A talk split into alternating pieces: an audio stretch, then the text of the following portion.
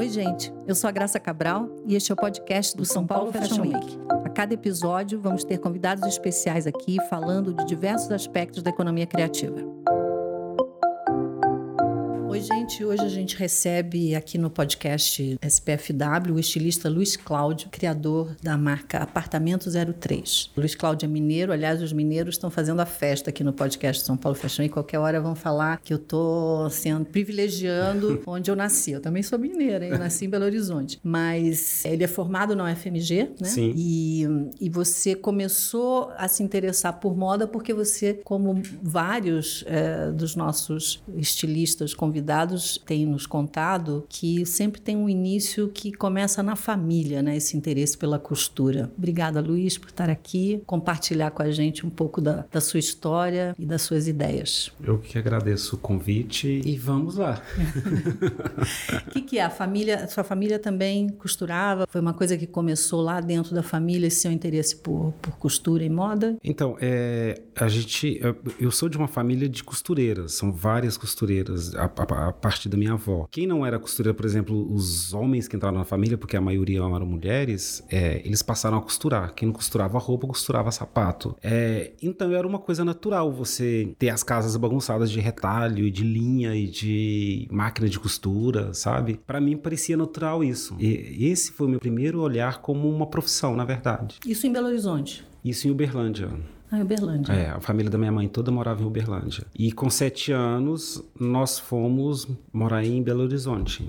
E é onde a minha mãe retomou a história da costura. Porque ela tinha parado? Não, ela continuou. Ela fazia em Uberlândia. É porque no, no, numa, num momento em Uberlândia, ela, ela montou restaurante. Ela tinha dois restaurantes. E aí ela foi fazer outras coisas. Foi cozinhar, ela tinha pensão. Então ela recebia muito estudante de medicina. E aí a vida dela ficou muito mais focada nisso. Em cuidar de uma casa que recebiam pessoas de fora, que vinham para a cidade para estudar ou para fazer prova. Isso antes de sete anos de idade. Eu só lembro de uma casa grande, com vários quartos e, e muita gente chegando e saindo, sabe? E muita comida. E a gente vivia no meio disso. Meu pai, minha mãe, eu e meu irmão. E mais algumas tias que, que vieram ajudar. É, chegou num ponto que minha mãe vendeu tudo isso, meu pai foi para Belo Horizonte trabalhar, ela sozinha em Uberlândia, ela acabou indo atrás dele. E aí a gente mudou para Belo Horizonte. E aí ela voltou a costurar. Então, quando chegou a Belo Horizonte, a gente percebeu que a cidade era muito maior do que Uberlândia. Quer dizer, eles perceberam. E minha mãe precisou retomar as coisas porque ela precisava ajudar em casa. Uhum. E aí ela voltou a costurar. Ela foi fazendo clientes, a coisa foi aumentando. E chegou um momento em que a gente não tinha. A gente ia pra escola e voltava e não tinha mais o que fazer.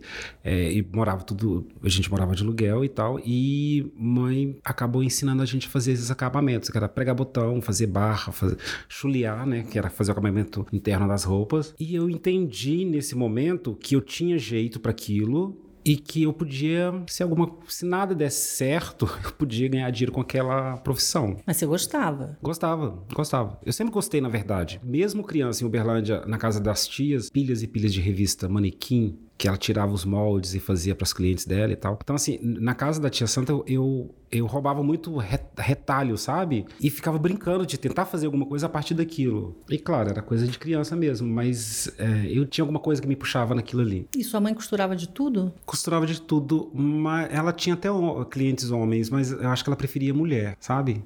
É, mas ela costurava de tudo.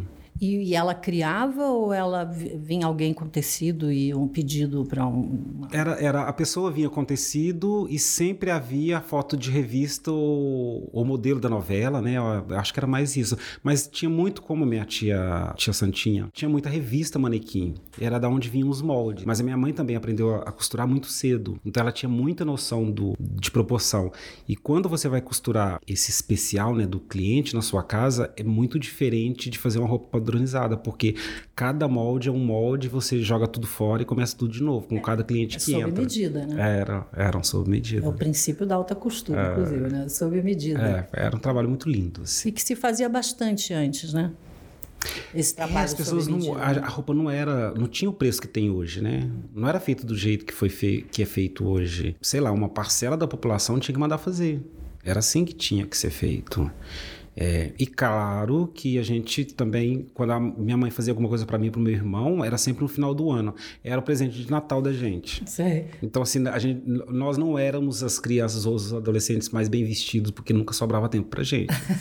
Como é que daí você foi para... Pra... Você fez faculdade de moda na U F M G? Sim, sim. E, e isso porque você já, com essa convivência com a sua mãe, com a sua avó, com as suas tias, isso te levou a isso que você falou. Eu vi que tinha um jeito, que era alguma coisa que eu podia me dedicar, e daí você resolveu uh, realmente fazer uma formação em moda. Então, a história da U F M G apareceu tão, tão lá na frente, tão mais é, tarde, né? Eu podia ter estudado bem mais cedo. É, eu acho que eu fui não, não desistindo, as coisas foram ficando mais complicadas. O primeiro emprego que me apareceu era de serviços gerais, porque num certo momento a minha mãe costurava e, e de repente ela começou a a trabalhar num restaurante à noite também. E então, é, a gente via ela muito pouco. Minha mãe resolveu, né, vender tudo que ela tinha, porque a gente morava de aluguel, vender tudo, inclusive os móveis da casa, para comprar um lote. É, e aí a gente comprou isso, quer dizer, ela comprou esse lote e começou a construir essa casa, que é a casa que ela mora, inclusive, até hoje. Foi nesse momento em que eu precisei sair para a rua para trabalhar.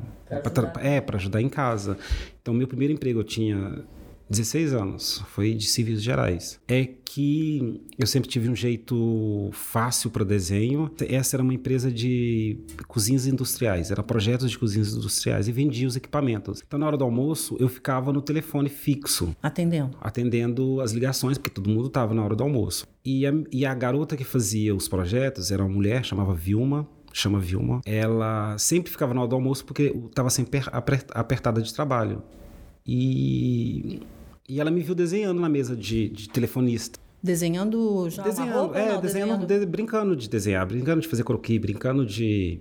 E aí ela foi e me chamou se eu conseguia fazer alguma coisa. E eu falei, eu acho que consigo. E aí ela começou a me ensinar algumas coisas na hora do almoço. Mas aí na área de cozinhas planejadas. Na área de cozinhas planejadas. Hum. E aí foi quando o gerente me pôs para ser assistente dela. Mas desde que eu arrumasse alguém para ficar no meu lugar. Aí eu peguei meu irmão.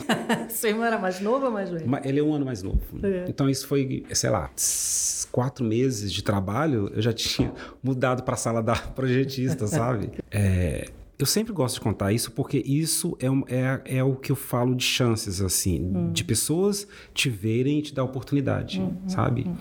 Porque eu poderia ter ficado um, um bom tempo, ou talvez o resto da vida, ou sei lá até quando, fazendo serviços gerais. Sim. E é um trabalho tão pesado é, que eu acho, assim, quando eu vejo pessoas que fazem trabalho pesado e depois, no fim do dia, ainda vai para a faculdade, ainda vai para a escola... Puxado. É muito, é muito puxado. É, então isso foi uma oportunidade para mim, foi uma oportunidade para voltar a estudar, foi uma oportunidade para começar a pensar em outras coisas. E aí, fazendo esse trabalho que não era o que eu queria para minha vida, isso eu tinha certeza, não era cozinhas plane... não era uh, projeto de cozinha industrial. Mas você podia ter ido para arquitetura? Poderia. Mas eu voltei a sonhar com moda de novo. E aí foi quando eu comecei a sonhar com a U F M G novamente. Até porque era na, na, na Antônio Carlos, então era caminho da U F M G. Então eu via o ônibus passando e falava, ah, um dia eu ainda vou estudar. Eu acho que era meio isso. Você já tinha mais ou menos decidido isso, então, porque realmente você podia ter ido para outro, outro caminho. A moda já tinha, a, a costura já tinha te pego de alguma forma, né? Sim, mas, Graça, eu, eu sempre acho que quando a costura apareceu para mim, apareceu muito mais como uma profissão. Se, é, eu até repito isso de vez em quando, até falei hoje pela manhã isso. É, eu acho que eu tinha consciência de que se nada desse certo, eu podia ganhar a vida costurando. Porque eu já tinha aprendido, minha mãe me ensinou ah. tudo e tudo que a, e, e a forma como ela ensinou era isso. É, fez, tá errado, tá torto, desmancha, faz de novo. Até você fazer direitinho. Quando você aprender e esse caminho, você consegue as outras coisas. É, treinamento intensivo, é. né? De aperfeiçoar e tudo mais. Quer dizer, isso acabou determinando mesmo, né? O teu caminho sim, de sim. vida, né? E aí, sonhar com a U F M G sabendo que eu podia costurar, podia, parecia um pouco mais fácil, sabe? Uhum. Mas também existia a coisa da grana, existia a coisa da distância, existia a coisa do salário que era pouco, existiam todas as, todas as, as coisas. E você fez faculdade trabalhando? Você continuou trabalhando e fazendo faculdade ou não? Fiz. É, eu saí da cozinha industrial e fui para cozinha doméstica. Sabe? Como assim? Porque eu comecei a fazer cozinha residencial. Você... Eu achava mais bonito do que a cozinha industrial, sabe? Mas o que que é fazer cozinha doméstica? Você ia lá residencial. E montar... Não, eu, eu de repente apareceu um outro emprego numa, numa outra loja que era linda na, no, no bairro de Lourdes e fazia projeto de armários, sei, sabe? Residenciais. Hum. Eu achava aquilo mais bonito do que a industrial que eu fazia. E pulei pra lá. E aí, é claro, melhorou a história de salário, melhorou a história de, de, de chegar e de voltar pra casa. É, o tempo também ficou melhor. E aí, foi quando eu fui me inscrever pra, pra Federal. E o curso era um curso de moda? Que, que, que... Era um curso técnico. Na época, era, a, a Federal não tinha o curso a, superior. Era um curso técnico, durava dois anos. Isso foi em oitenta e oito. Curso técnico dava ênfase em fazer o produto e era, máquina. Era como se fosse um curso, era como se fosse o curso superior, só que muito mais reduzido o tempo, sabe? Muito mais... mais diluído. E, e dali, como é que você foi construindo o teu, o teu estilo, o teu repertório? Você ficou esses dois anos, você continuava trabalhando é, e, e, e estudando, e quando é que começou? Você começou a trabalhar em, com moda quando? Então, eu, e aí eu fiquei desempregada, assim que eu fui para a Federal. E aí eu continuei com, na escola, indo para a faculdade e tal. Às vezes não havia dinheiro para passagem e tal, mas eu dava um jeito, ia. E com seis meses uh, apareceu aquele concurso Ismirno Fashion. Hum. E, e o Henderson, que era o secretário do curso, sempre me chamava, todo dia que eu chegava para aula, me chamava: Luiz, a gente precisa dar um jeito, você tem que colocar o curso em dia. Senão vou te proibir de assistir a aula. E eu já estava devendo vários meses. E aí, quando o concurso apareceu, a primeira coisa que eu vi era assim, seis mil libras de prêmio. Eu falei, preciso ganhar esse concurso. E aí foi isso. Uh, eu, me, eu foquei no concurso para pagar a faculdade. Acabei ganhando ele, é, acabei ficando entre os dez finalistas do Brasil e fui representar o Brasil no, em Hong Kong. Isso foi quando?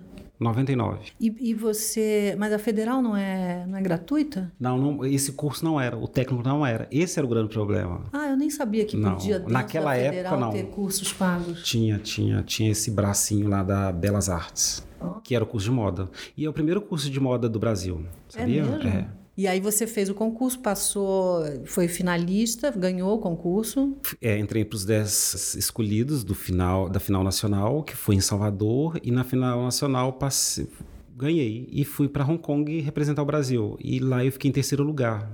Aí quando eu voltei, eu ganhei, eu ganhei a bolsa de estudo na faculdade. Então, assim, toda, toda a preocupação minha em ganhar um concurso era ter a grana para pagar mesmo, colocar em ordem a faculdade e conseguir chegar até o final, sabe? Ah, e você tinha que criar o quê? Um look ou uma coleção? Era um look. Um look. Era. E depois tinha que executar. Ah, bom, a execução era tranquilo para você. É, é, eu acho que talvez isso tenha me dado mais segurança na, naquela época. A partir do, do Ismirno, apareci em vários lugares, muita gente ficou sabendo...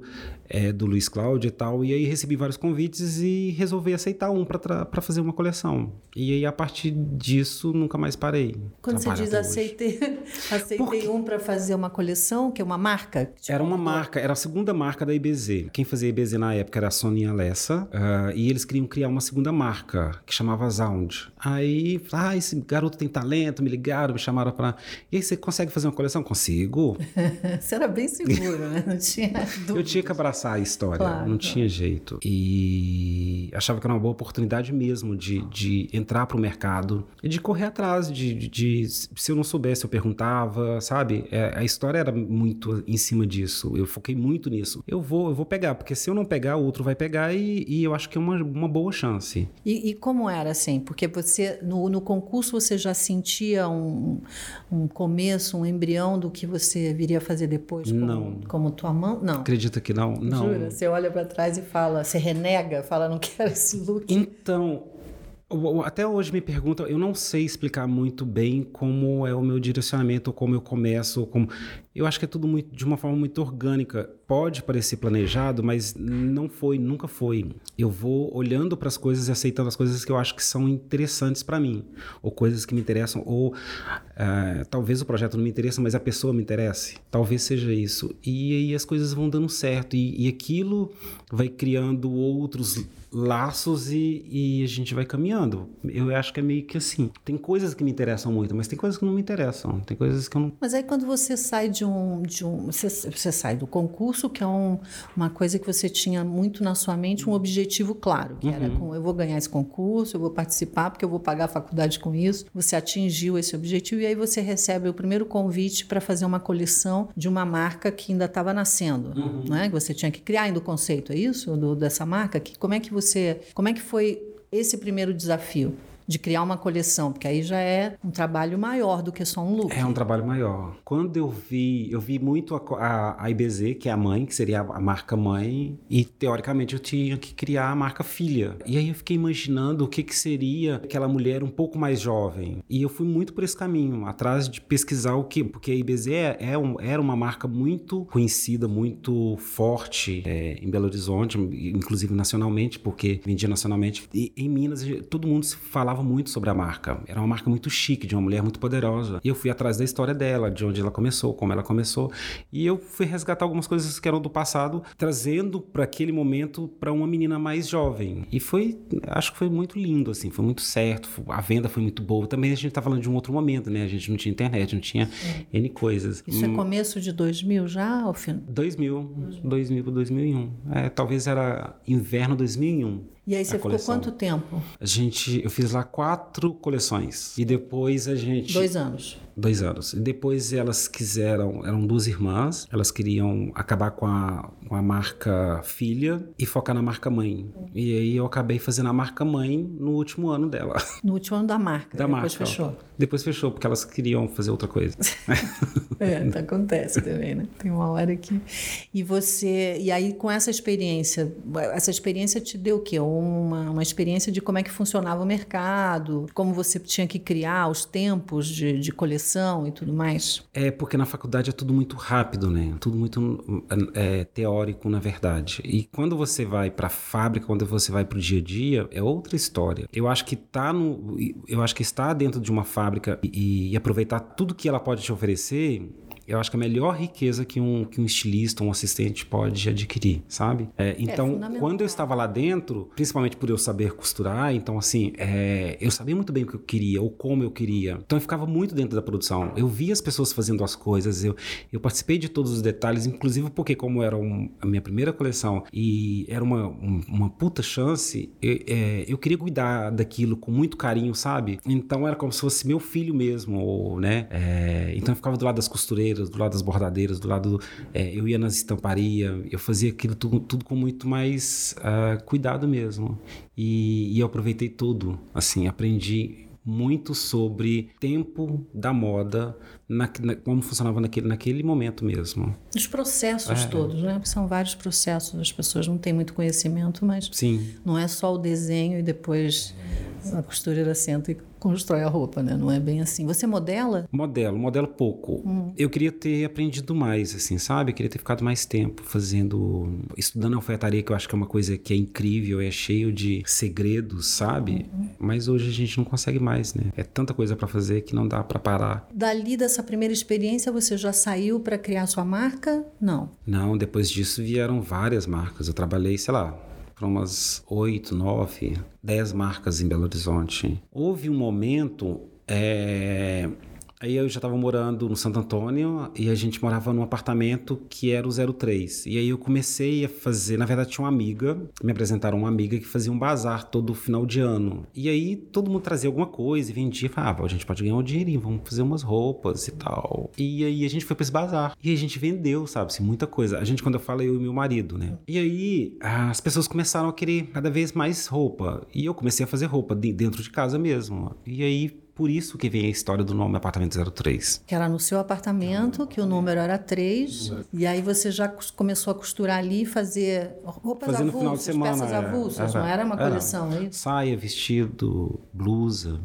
casaco. E, e aí você começa a construir esse teu universo, essa, o teu estilo próprio a partir daí? Ou você acha que ainda demora um pouco? Não, eu acho que a partir daí eu já começo a, a, a entender muito bem o que eu gosto, sabe? Hum. É, e foi nesse momento em que eu trabalhava, e nesse momento eu trabalhava com muita gente. E aí nesse, te, houve uma época que eu fazia quatro, showroom, quatro marcas e as quatro estavam no mesmo showroom, então eu, eu não podia errar. Não tinha como errar, não, eu não, não podia fazer nada parecido uma para outra, porque tá, a, a, os proprietários estavam um de olho no outro, sabe? É um assim? Super desafio, né? Mas, se dá melhor a coleção do é, outro. E carinho, todo mundo assim. Precisava vender e tal. E, e assim, esse momento era o momento de trabalhar, ganhar dinheiro para poder jogar tudo em Apartamento zero três, apostar em Apartamento zero três. E foi aí que eu, que eu comecei, que eu resolvi que a gente devia ter um, um lugar mesmo, assim, alugar um lugar, chamar uma costureira, chamar um modelista e começar todas as toda a nossa história. Quanto tempo entre esse momento de trabalhar em outras marcas e você começar mesmo a, a chamar a costureira, modelista e começar mesmo o Apartamento zero três? Uns cinco anos, mais ou menos. Mas eu,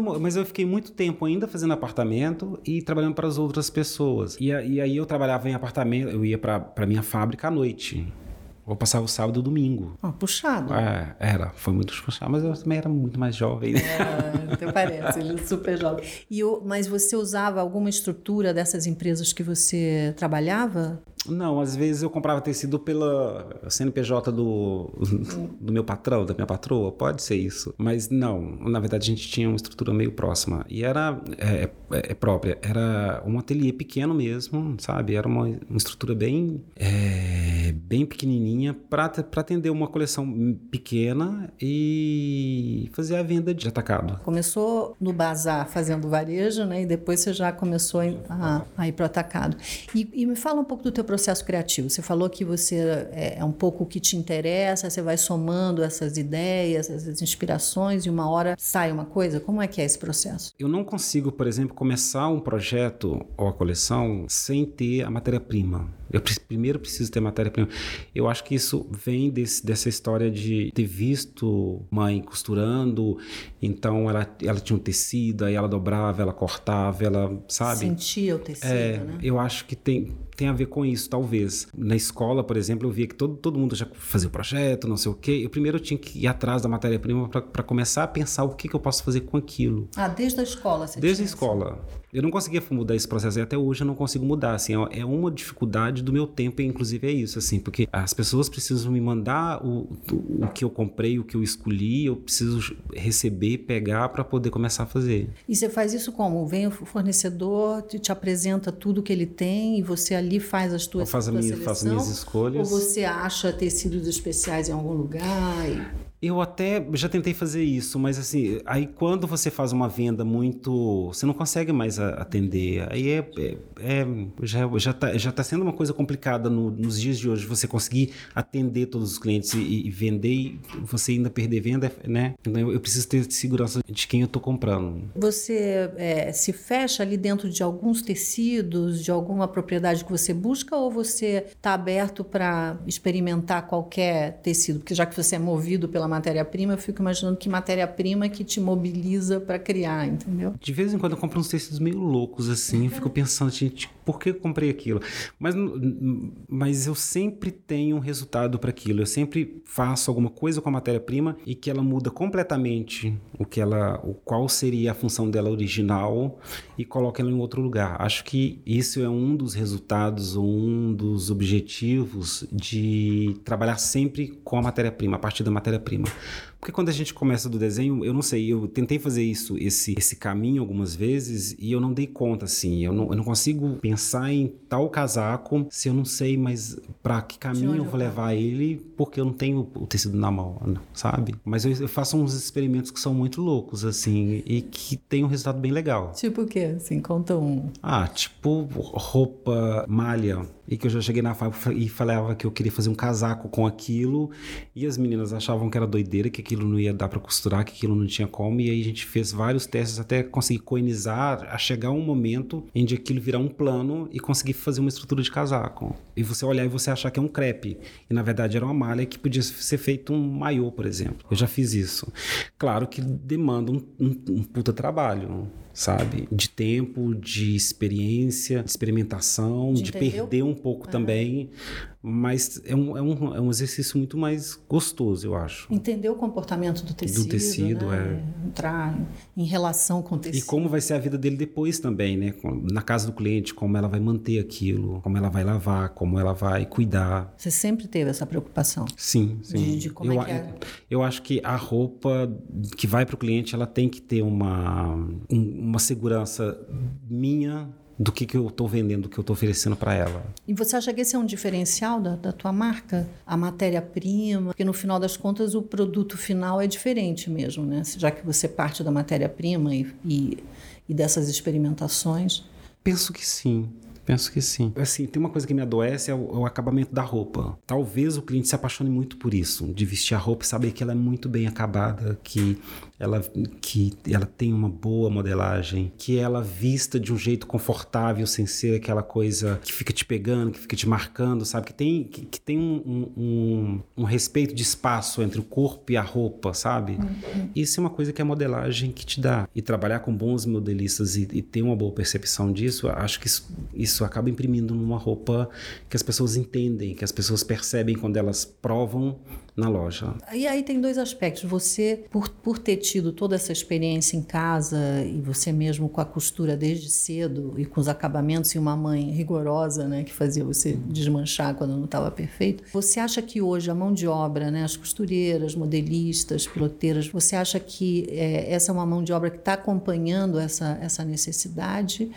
Ou a gente, a gente fez um podcast só com costureiras aqui, falando sobre a questão das costureiras, até convidamos o Wilson Ranieri, que tem muito esse trabalho da modelagem, ele é encantado com essa uhum. coisa da costura também. E uma das coisas que a gente percebe é um pouco de falta de interesse das novas gerações de é, quererem costurar, né? Partir para a costura. E das mais, das que estão há mais tempo, muitas vezes também não querem é, se aperfeiçoar e ser modelistas, passar para modelagem. Então, como é que você vê essa coisa da mão de obra? Já que no teu trabalho, além de você ter muito conhecimento sobre isso e ser exigente, você traz isso como uma, uma força da marca, né? Uhum. Esse acabamento e a boa costura. Então, eu tenho algumas meninas que só costuram pra gente, elas não conseguem costurar pra mais ninguém, porque elas entenderam qual que é o nosso processo. E elas gostam daquilo, sabe? Elas gostam daquele tempo. É difícil você levar isso pro, pro custo final, porque também tem, do lado oposto, tem muita gente oferecendo muita roupa com outro valor, mas com essa outra mão de obra, sabe? É, e tem algumas costureiras que, que vão lá no ateliê, que vão lá na fábrica e que querem costurar pra gente e a gente não consegue, porque ela não consegue atender aquele, aquela qualidade que as meninas pedem, que a gente pede lá dentro. Teria que capacitar mais. É, a gente precisa de um pouco mais de tempo.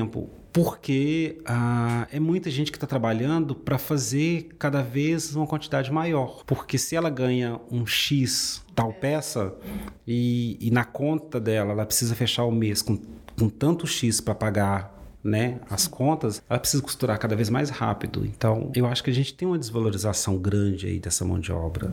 A gente está perdendo por isso. É de dar medo o que pode acontecer mais à frente, se a gente não conseguir adequar essa história, que é conseguir pagar esses profissionais de um jeito que seja honesto mesmo. Justo. É, para que as filhas delas ou os filhos delas Vejam possam vantagem. Ver e falar assim, ah, eu posso ser costureiro, hum. pode ser uma boa profissão, é uma, e é uma boa profissão. Modelagem é outra coisa que é impressionante, assim, você, se você perde um modelista, é, sei lá, há pouco tempo tive uma costureira que foi embora para Portugal, porque a irmã dela mora em Portugal. Para colocar uma outra costureira no lugar dela é uma coisa... Aí as minhas modelistas, eu tenho duas hoje, um, elas ficam entre elas conversando assim, é, a gente podia ir embora para Paris, a gente podia, a gente podia ir embora para Portugal. Se eu perco isso, é difícil conseguir outra pessoa para o lugar. Não é difícil não só pelo estilo, mas é pela qualidade mesmo. Pessoas de qualidade que queiram fazer e que gostam do que fazem, é complicado hoje. E você acha que isso é porque a gente tem condições, enfim, salariais baixas, elas não veem vantagem em atuar nessa área? Eu acho, com certeza. E tem muitas empresas mesmo produzindo muita roupa. A gente tem muita roupa no mercado. E produzindo de qualquer e jeito. Pro, e produzindo de qualquer jeito. Então, é... ninguém quer uma profissão onde você tem que morrer de trabalhar e no final do dia ganhar... É difícil isso mesmo. Sim. Então você vai, vai por, outros, por outros caminhos. Não sei qual que é a mudança para isso, mas pelo menos assim, dentro do universo de apartamento, eu tento muito defender as pessoas que trabalham comigo, sabe? Todas as pessoas, porque eu acho que a gente precisa delas e Senão, como que eu vou produzir roupa daqui a pouco? É, acho que o fato de você ter vivido nesse ambiente, ter o conhecimento do que é o tempo que leva, uhum. acho que você também tem o, o valor disso, né? A questão do, do, do profissional, né? Quando uhum. você contrata e tudo mais. Agora, a marca Apartamento zero três, você diria que ela... É, qual é o estilo dela? Ela atende a que tipo de... Você pensa em quem, para quem você está criando? Que mulher é essa? Eu não consigo dar idade para ela, porque eu já vesti tantas mulheres. Eu acho que é uma mulher inteligente, que sabe fazer escolhas. Eu acho que ela não compra roupa de qualquer marca, ó, só pelo, pela graça da marca, sabe? Eu até ouvi alguém falar, falar, comentar sobre isso, que assim, tem umas mulheres que elas querem a roupa, elas não estão atrás da marca, sabe? Então eu acho que apartamento é isso, assim. Ela até tem apartamento e ela não sabe que ela tem, sabe? Porque ela apaixonou pela roupa, ela apaixonou por isso, por vestir a roupa e se sentiu bem com, com ela no corpo, vestiu bem o acabamento. Quer dizer, eu, eu, se a gente entrar e não tiver etiqueta, é uma, é uma roupa que vai chamar atenção, eu vou querer vestir pra ver. Tem uma... Tem assim, um... Tem uma, uma... É instigante. Tem alguma roupa, coisa tem ali coisa que, que, que faz com que elas gostem, assim, que elas... Eu também acho que é uma mulher moderna mesmo, uma mulher que olha, olha pra frente, não é uma mulher que quer uma roupa com uma cara rápida, sabe? Com os desejos rápidos da moda que, que a gente vai, vai vendo, assim, o último trend. Hum. Não é isso. Acho que apartamento não é isso. É mais atemporal. É mais atemporal. E é uma peça que daqui a alguns anos eu pego de novo, uso. Eu tenho tá... clientes que têm, sei lá, dez anos roupa minha. Eu tenho clientes que a filha usa a roupa da mãe, hoje. A gente esteve em Maceió, juntos, num, num evento do Sebrae, e, e você é, trazia ali uma coleção que você tinha desfilado no São Paulo Fashion e que trazia muita cor. Sim. E que tinha sido um pouco uma, um, um, um novo caminho, uma surpresa, né? Você trazia aquilo como, como um desejo que você teve de trazer... É, mais cor. Que... Era medo da cor, né? Que era, que, era, que era meio que o tema da coleção. Essa coisa apareceu na minha frente porque eu venho, eu gosto muito de preto. Eu acho todo mundo lindo de preto. Aí nós estamos assim, ah, de preto, aliás. É, quando eu começo a trabalhar, é, para mim é um papel branco. Não, para mim é um papel preto, que eu, é dali que eu vou começar a fazer todas as coisas. Então me veio isso de, de querer falar de um outro jeito, de mostrar outras cores. E foi uma coleção importante, porque foi a primeira vez ah, que eu estava falando de cor, mas de uma forma simbólica. Ah, Mas eu queria falar de outras coisas também, que foi a primeira vez que eu liguei. Dani, você acha que a gente consegue trinta meninas, modelos negras? E aí ele, claro! Eu falei, gente, mas toda vez eu peço, não tem, não, não, não consegue, não se consegue, não sei o quê, não sei o que, a gente não consegue fechar um casting todo negro e tal. Eu sabia que uma pessoa já tinha feito isso, que foi o Walter Rodrigues, uhum. há alguns anos atrás. Sim. Quando eu vi aquilo, eu falei, um dia eu vou fazer isso. Porque eu achei aquilo muito lindo, eu achei aquilo muito é, forte. Uhum. Sei lá, as pessoas nem... Acho que elas nem enxergaram aquilo direito. Mas nesse momento que eu tava saindo do preto e eu queria fazer uma coleção toda colorida e era verão e eu podia abusar de tudo, eu falei assim, é, é, agora é a hora de eu ter um cast todo negro. Acho que é, é a hora de eu me ver na passarela. Coisa que eu não via, que eu nunca vi direito, né, na verdade. E aí, essa foi uma coleção muito importante mesmo. Você acha que isso está mudando, essa questão racial, essa questão... Eu acho que tá, eu, eu acho que tá mudando... Primeiro geral, depois na moda, especificamente. É, eu acho que tá mudando porque geral tá mudando. Né? Sim, porque em geral tá mudando em outras coisas e a moda vai ter que se adaptar a isso. Uhum. Teve, né? Mas é muito engraçado, assim, eu tenho... Porque eu sou apaixonado com moda, eu tenho revistas muito antigas que de vez em quando eu tenho que ficar jogando fora. Mas eu me lembro de poucas revistas em que você tem uma capa de uma mulher negra. Uhum. Poucas. E aí é muito, muito engraçado, porque você estando no Brasil, o número de negros que a gente tem, e a gente não tem essa representação. cinquenta e quatro por cento da população. É muito. Para você abrir a revista todos os meses e você abrir uma revista inteira, não tem uma pessoa negra, sabe? É, então isso é muito... E aí eu acho que outras áreas foram mudando, porque também a internet deu voz, né? Que eu acho que foi isso que aconteceu. E a gente foi obrigado a começar a falar disso. É legal você ter essa imagem, eu brigo por essa imagem, eu faço disso, mas eu também acho que é importante você, a gente mudar um, o outro pensamento, que é, não adianta eu ter na minha campanha uma mulher negra e dentro da minha empresa não tem nenhuma pessoa negra, a não ser a menina que serve café. Hum. Então, essa a gente, representatividade é, é, tem que estar em todos os níveis. Tem que estar em todos os níveis. A gente tem que brigar por isso. A, saber que as possibilidades precisam ser para todos. Hum. E a imagem é importante para lembrar a gente, na verdade, eu penso. Sim, para se ver representado, né? Se um, um país. Você vê que é, que é possível, que é capaz. Para mim também foi difícil. Eu nunca ia imaginar que eu... Eu achava que eu podia ganhar a vida costurando, não sendo estilista. Como que você... Até quando eu era criança, brincavam... Ah, ele desenha bem, ela parece Clodovil. Aí eram duas coisas teoricamente ruins, né? Que é um menino gay... A associação era... era é, a associação é essa. Era um menino gay. E, mas eu não ia poder parecer o Clodovil, porque o Clodovil não é, não é parecido comigo. E quem parecia comigo? Aí quando você é, liga a televisão, nessa época, eu tô, tô, fazendo, tô, tô, tô lembrando de uma época. Uhum. Aí a única coisa que tinha na televisão era Escravizaura. Aí a única pessoa que aparecia com você eram os atores extra, né? Que faziam fundo para novela de uma história meio... É, então não tinha como ser, não tinha como ser Clodovil, era impossível aquilo. É, você busca referências, né, para se inspirar e você não acha, né? E, e, mas isso foi uma barreira para você? Você sentiu isso como algo que... Você fala que eu, eu me via como costureiro, mas não como estilista. Isso foi uma barreira para você optar por ser um estilista? Não, porque na verdade eu nunca... Eu, eu, Eu acho que eu sempre fui muito gentil com as pessoas, é isso. Eu, tenho, eu também tenho falado muito essa palavra, assim. Eu sou muito gentil em momentos em que as pessoas são muito rudes ou são muito, sabe? E aí eu acabo ganhando as pessoas por isso. Então eu acabo atravessando algumas portas por essa função mesmo. Quando eu quis ser estilista, eu coloquei isso pra mim, eu, eu ia. Havia lugares que você tem medo de entrar, ou você tem cuidado de entrar. Eu simplesmente não enxergava isso. Eu via a pessoa te tra- me tratando mal, eu via a coisa acontecendo. acontecendo, e eu passava por cima disso, eu ia. E eu sempre fazia isso com delicadeza, é isso. Quando você fala de tratando mal, é com racismo? É, é. E você, é, porque você enfrentou muito você, você fazendo moda, estudando moda, você vai ter que frequentar alguns ambientes que não tem pessoas precisas com você. Então, auto, automaticamente te confundem com outras coisas, com outras pessoas, sabe assim? E aí, pra você sinalizar que você é um estudante de moda ou que você é um estilista, sabe? Pra você entrar numa loja de tecido e, e, e comprar alguma coisa, é complicado pra quem é negro. Quem é negro sabe de, de todas essas histórias. Sim, né? O racismo. Não, eu não conto muito isso, mas assim, eu acho que é meio isso. Em algum momento... Eu fui gentil, eu sempre fui gentil com as pessoas quando elas eram o contrário. E aí eu passava aquela barreira. Eu fui chegando. Acho que foi isso. Então eu nunca enxergava muito essa. Mas eu também não enxergava muito se possível também. Tem isso, assim, de vez em quando você fala assim, ah, isso vai ser difícil, vai ser muito complicado. Minha mãe mesmo falava isso. Não acho que era porque ela não acreditava em mim. Acho que ela, porque também ela ficava pensando assim... Pra te proteger. É, por que que... Quero ver meu filho tentando, tentando, tentando e não, sabe? E eu também vinha de uma área, de um, de um lugar na adolescência que era, que era relativamente perigosa. Porque a periferia é perigoso mesmo. Hum.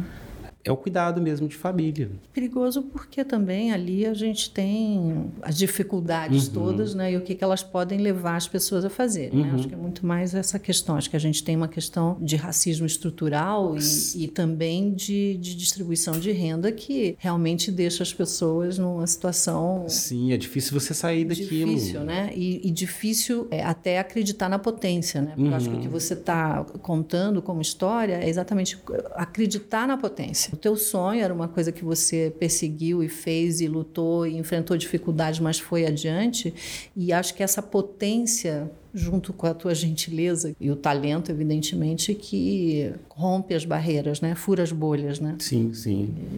E, e, e, e torna possível alguma coisa. Eu acho que sempre trabalhar a partir da potência é uma coisa importante, obviamente tentando desmontar o racismo estrutural que, uhum, a gente tem enraizado no, uhum, país mesmo, né? Nessa tua história, nessa trajetória, nesse assunto que a gente está falando, que, que conselhos, o que, que você diria para alguém É, na mesma situação que está tentando hoje ser um estilista ou trabalhar na moda ou fazer qualquer outra coisa?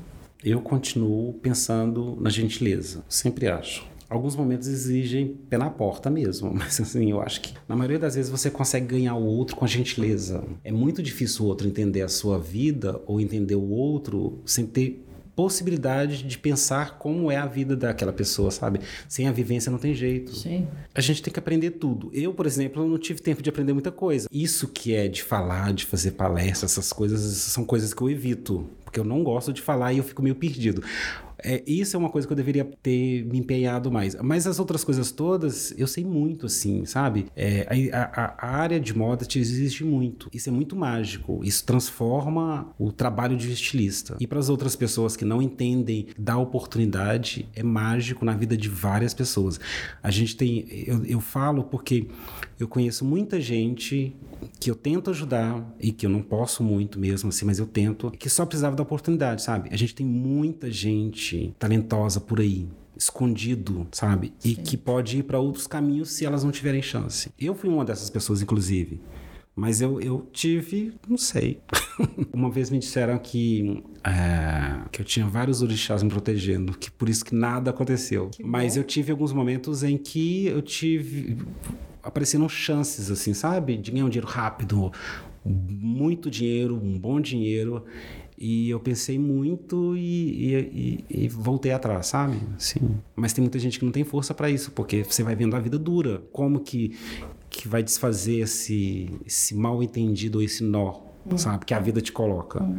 Então, eu acho que a gente, como empresários, a gente como pessoas que já alcançaram uma estabilidade profissional, é sempre legal você olhar para a pessoa que está do seu lado e dá um pouco de chance. Quem sabe aquele ali pode ser o, sabe, próximo engenheiro, próximo arquiteto, próximo designer, sei lá. Com certeza, com certeza.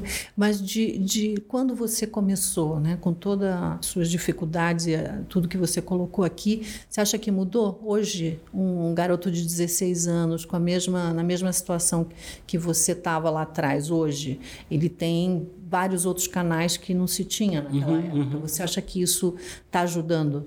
Ajuda. Hoje que já mudou muito. Hoje a gente tem a internet que, que atrapalha, mas, mas dá uma força, sabe? Traz conhecimento para muita gente que, que antes não conseguia ter. Tanto que eu acho que, por exemplo, eu fui no São, São Paulo Fashion Week uma vez, há muitos anos atrás, sonhando com o São Paulo Fashion Week. E era muito diferente o clima. Não vou dizer que era melhor ou que era pior, mas era diferente. Era diferente as pessoas. Eu só vou no meu desfile.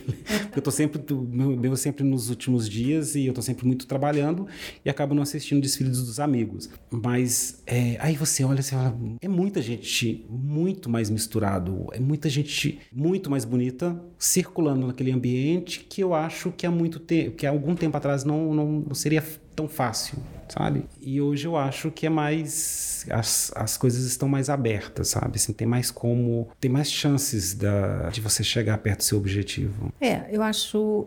Acho que em termos de público, até se a gente pensar, a gente tinha uma média de dez mil pessoas por dia é, no São Paulo Fashion Week, eram sete dias, enfim, a gente tinha quase umas cem mil pessoas que passavam pelo evento, né? Era uma coisa gigantesca. Então tinha um público bem diverso, porque você tinha estudante, você tinha é, todo o pessoal que trabalhava no evento, né? E, e, e mais o, o pessoal que trabalha nas marcas, então era um público bem, bem diverso. E aí os convidados. Uhum. Como tinham, na época, os patrocinadores, eles tinham os lounges, né, fechados, então eles convidavam, eles tinham duzentos, trezentos convites para o seu lounge, não para o desfile, mas para o lounge. Uhum. Então, e era um público bem misturado, bem, bem misto. Óbvio que na sala de desfile, quem tinha acesso à sala de desfile, talvez é. É menos, mas até as salas de desfiles eram maiores e tudo mais. Mas eu acho que talvez o que a gente veja mais hoje é uma diversidade maior, que eu acho que isso é, é bem interessante de ver essa mudança no geral. Uhum. Embora a moda sempre tenha sido um, um... sempre seja um lugar onde essa diversidade, ela, apesar da gente ter toda essa questão do outro lado, que é formação de imagem, é um pouco muito referenciada com a Europa, né? E uhum. mais Europa até do que os Estados Unidos, é, eu acho que a gente é um espaço, até pelas profissões que foram sendo criadas com São Paulo Fashion Week e tudo mais, a gente vê um espaço mais diverso, é, mas... né? De diversidade. E isso é muito bom. Realmente um clima interessante. E acho que também, na época, a gente falava isso. O São Paulo Fashion Week começou em noventa e seis. Então, a gente falava em dois mil e seis, quando eu tinha dez anos, a gente falava, bom, já vai ter uma geração... Outra é, geração. Outra geração que nasceu já tendo uma semana de moda no país. Então, vai ser natural, vai ser normal, uhum. inclusive a aspiração. Tanto é que a gente sai de três escolas de moda para cento e cinquenta uhum. cursos de moda no país. Então, é uma área que atrai muito e ela, em si, ela é uma área diversa, né? Onde você pode trabalhar em várias áreas, não só no estilo. Então, eu acho que cresce muito também o interesse e a naturalidade com que as pessoas é, encaram um espaço como São Paulo Fashion Week. Uhum. Isso que você falou, um tempo atrás era como entrar num espaço muito... Era um santuário. É, é para quem, quem, né? quem ama moda, né? É um santuário. É, é, é. Eu recebo cada convite, cada mensagem, querendo assistir o desfile ou querendo ir, que é, que é impressionante. É assim. impressionante, impressionante. Agora, você, como é que foi estrear no São Paulo Fashion Week? Porque você falou que foi lá atrás como convidado e, de repente, você faz parte do line-up do São Paulo Fashion Week. Como é que foi isso? Então, quando me ligaram e me falaram dessa história, é, eu não lembro, assim, quanto tempo antes, mas eu, eu tinha um, um prazo bom, assim, sabe? Pra, pra fazer a coleção e tal. A coleção já estava bem resolvida mesmo, também. Mas quando me falaram, eu falei, ah, a gente faz. Você já tinha desfilado em outra... Eu, já, eu comecei Minas a desfilar Trend. no Minas Trend Preview. Na época era Minas Trend Preview. E era muito bom, né? Porque era um desfile também menorzinho, era, era quinze looks. É, mas era muito legal, assim. Porque é um evento da sua cidade, você conhece as pessoas, você conhece, né? As pessoas vão lá pra te ver, você leva a sua mãe e tal. E é onde a gente ficou realmente conhecida. A marca ficou conhecida nacionalmente também. Foi onde a gente conseguiu o maior número de clientes, foi através do Minas Trend Preview. E a imagem de Apartamento começou a rodar o país, né? Mas aí o São Paulo Fashion Week foi mais ou menos assim. Ah, aí eu falei com o Léo, é, acho que a gente vai desfilar no São Paulo Fashion Week. Ah, que legal, não sei o que. E aí, como é que você tá? Ah... normal. Assim. Aí no outro dia eu falei, gente, será que dá mesmo pra gente? Porque é isso, né?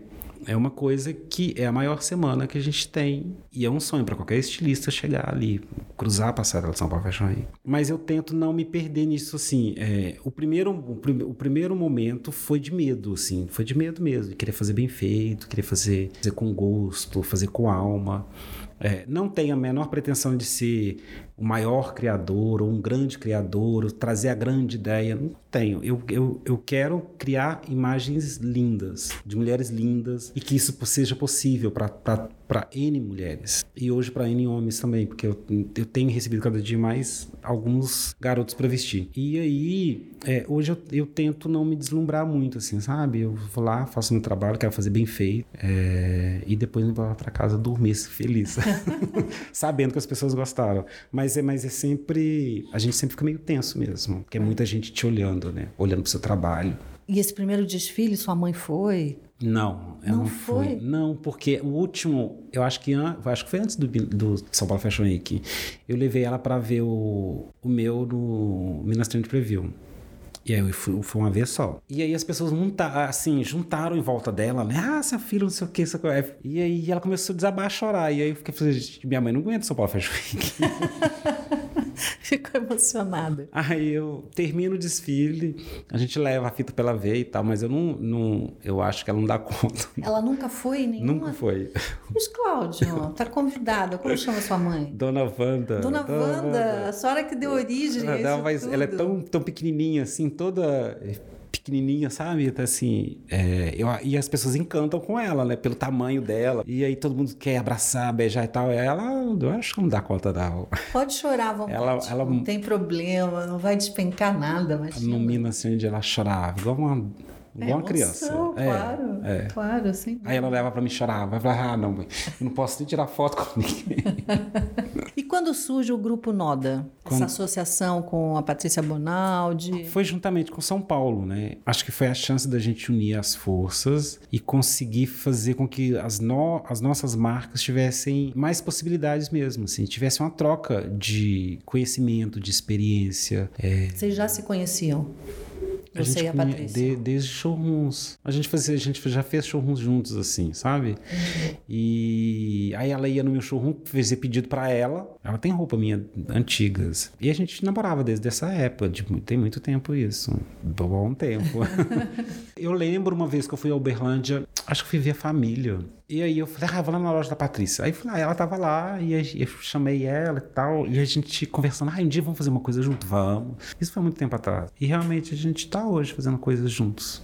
O que que, o que, que impacta para a marca estar tá num grupo assim? Vocês têm alguma, alguma otimização de custos, alguma coisa sim, que vocês fazem? Sim, sim, porque a gente pode dividir melhor a, a, a coisa da matéria-prima, a compra fica melhor, a negociação de preço fica muito melhor, o impacto de, de, de custos de um showroom é muito menor porque é dividido pelas marcas, né? De mão de obra, de atendimento, e aí se troca experiência de cliente para cliente. É outro formato, né? Isso é muito bom. Mas vocês não vendem juntos, cada um faz o seu... Cada um, cada um faz o seu showroom, mas dentro de um mesmo prédio. Hoje cada um tá, tem seu espaço. Hoje você tem quantas lojas? Hoje a gente tem oitenta clientes no Brasil. A gente fechou a loja de São Paulo e agora a gente está vendendo dentro da loja da Patibô, que aí a gente passou a Patibô para a Patibô Concept e aí tem todas as marcas que fazem parte do grupo. Uh, e eu acho que são sete, seis lojas. Seis lojas. Onde você vende mais no Brasil, por região, assim? Mais eu sudeste, acho que mais... é nordeste, sabia? É mesmo? Sempre foi. Porque normalmente não é a... Não é a imagem de mulher, né, que a gente entende para sua é, roupa, pois não é, é no Nordeste. Mas eu acho que existe uma mulher no Nordeste que, quer, que quer uma alfaiataria e talvez ela não encontre isso, porque talvez as pessoas fiquem pensando nessa imagem da mulher com menos roupa, sabe? Não sei, mas eu tenho uma, uma, uma clientela bem forte no Nordeste. Que bom isso, né? É. É inesperado, assim. Não, sim. Eu, ach, eu achei que você ia falar Sudeste, mas não... São Paulo a gente super vende. É a cara de São Paulo a roupa. E esse momento na moda, da moda no Brasil, no mundo, como é que você está vendo?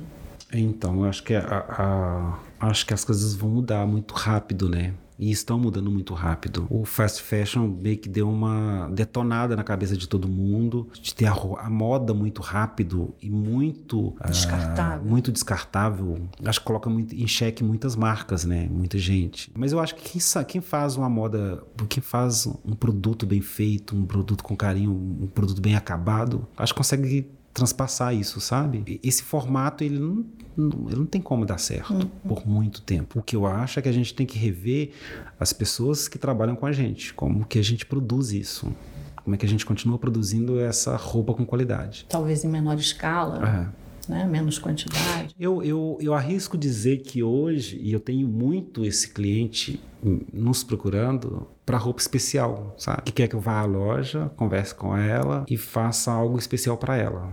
Quase ela uma... não quer ir mais na arara. Um ateliê, uma é... volta... Eu tenho isso cada dia mais. E você faz, você atende faço, esse tipo faço, de cliente? Faço, faço, faço. E isso é mais festa ou é no dia a dia mesmo? Não, você, tá você acredita que é o, que o dia a dia também? É mesmo? É. É um cliente que quer um terno, um cliente que quer uma boa calça, um cliente que quer uh, um macacão. Mas ele não quer o macacão da área, é um macacão especial para ele, sei. Sabe? Eu acho que é esse atendimento, esse atendimento especial mesmo, que vem a lembrar a gente nas costureiras antigamente, acho que é isso. E é interessante que você está preparado para os dois formatos, né? Porque você tem esse conhecimento, então você também pode trabalhar nessa ponta, né? Sim, T V, sim, né? Sim. Eu gosto, eu realmente gosto. E você deu uma entrevista para o nosso Medium... E você fala, falou umas palavras super bonitas assim, em relação à moda, como uma força transformadora. O que, que você diria agora, nesse momento, para as pessoas em relação a quem está fazendo moda, né? Quem está realmente interessado em seguir esse caminho? Ele, ela transformou sua vida? Você transformou, sim. Eu acho é que quem trabalha com moda trabalha com imagem. Tudo que eu tenho guardado para mim é de imagens, assim, é impressionante. Termino de ler o livro e eu quero voltar ao início dele porque algumas coisas eu vou, eu vou deletando, sabe? Porque é muita informação mesmo e, e eu gosto da imagem. É, eu acho que imagem é uma coisa muito forte, fica, fixa muito na cabeça das pessoas e, e faz com que as pessoas comecem a entender o mundo em torno mesmo. Porque a gente lida com isso e essa imagem pode transformar a possibilidade do outro também sonhar com isso, sabe? Sonhar com esse, com esse universo e saber que isso é possível. Como eu falei, eu não gosto de ficar dando entrevista, não gosto, não, não sei falar, não gosto de falar, mas eu ainda faço porque é, eu acho que tem uma menina lá, não sei aonde, no interior, sonhando com esse modelo.